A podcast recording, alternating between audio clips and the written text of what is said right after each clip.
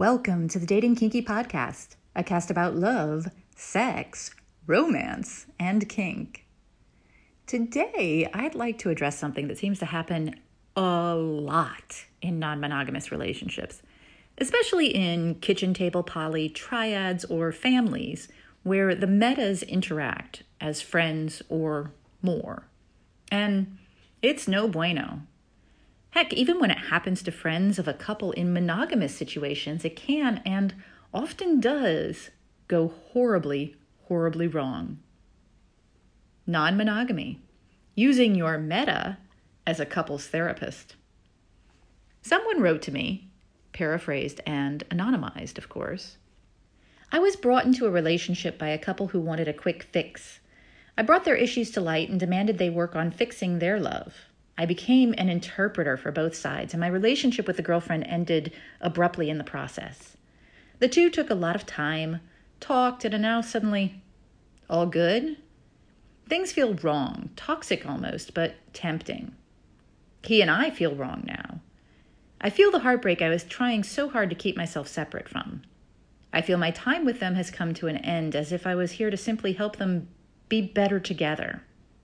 I told them in the end I'd be the one to get hurt, to be alone, not them.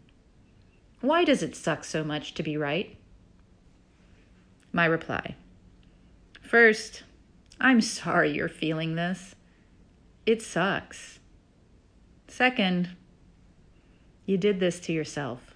You saw it coming and you still did this to yourself. You chose to be their go between instead of stepping back and letting them figure out their own mess.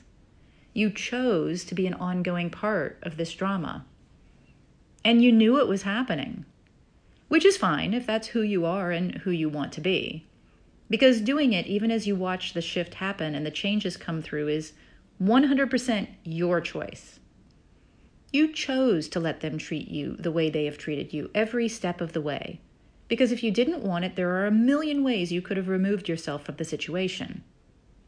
I cannot see a more than 0.06% chance of success when an intimate partner becomes the counselor to an existing couple. The chances for misunderstandings between three people are pff, exponentially larger than between two. The possibility of favoritism, real or perceived, is in the 98 to 99% or more range, in my experience one of the couple is going to feel like you're not on their side.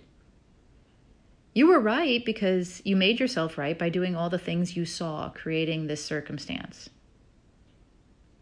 Now, let me be clear I am not blaming you for their behavior at all.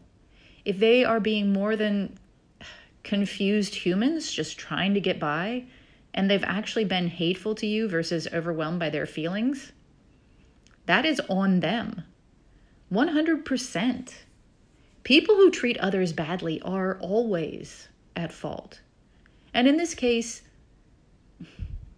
you also treated yourself badly by treading a trail to a destination you knew would hurt you.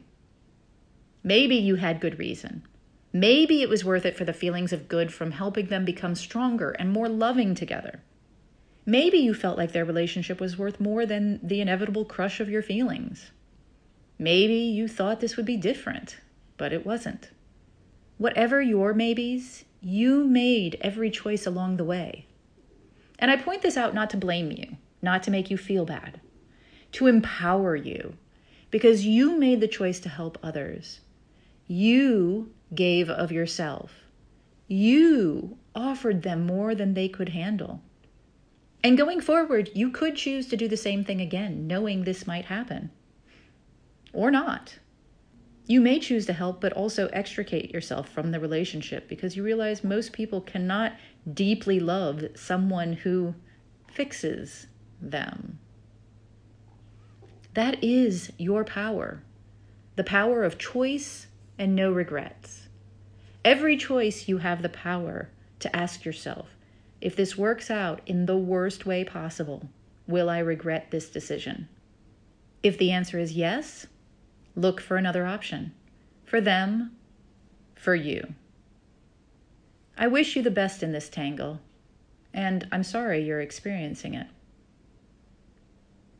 What are your thoughts on a situation like this? Is there ever a time when setting yourself between lovers is a good thing? Thank you for joining me today. If you loved this episode, please share it with others who would enjoy it. And please do join me at datingkinky.com. It's built by Kinksters for Kinksters, poly, queer, trans folk, and anyone not quite vanilla. And it's free. Find me on FetLife as Nookie Notes, and on Twitter, Pinterest, YouTube, Facebook, and Medium as Dating Kinky. We are on Instagram as Dating Kinky Official, all one word. Have a kinky day, and I'll catch you next episode.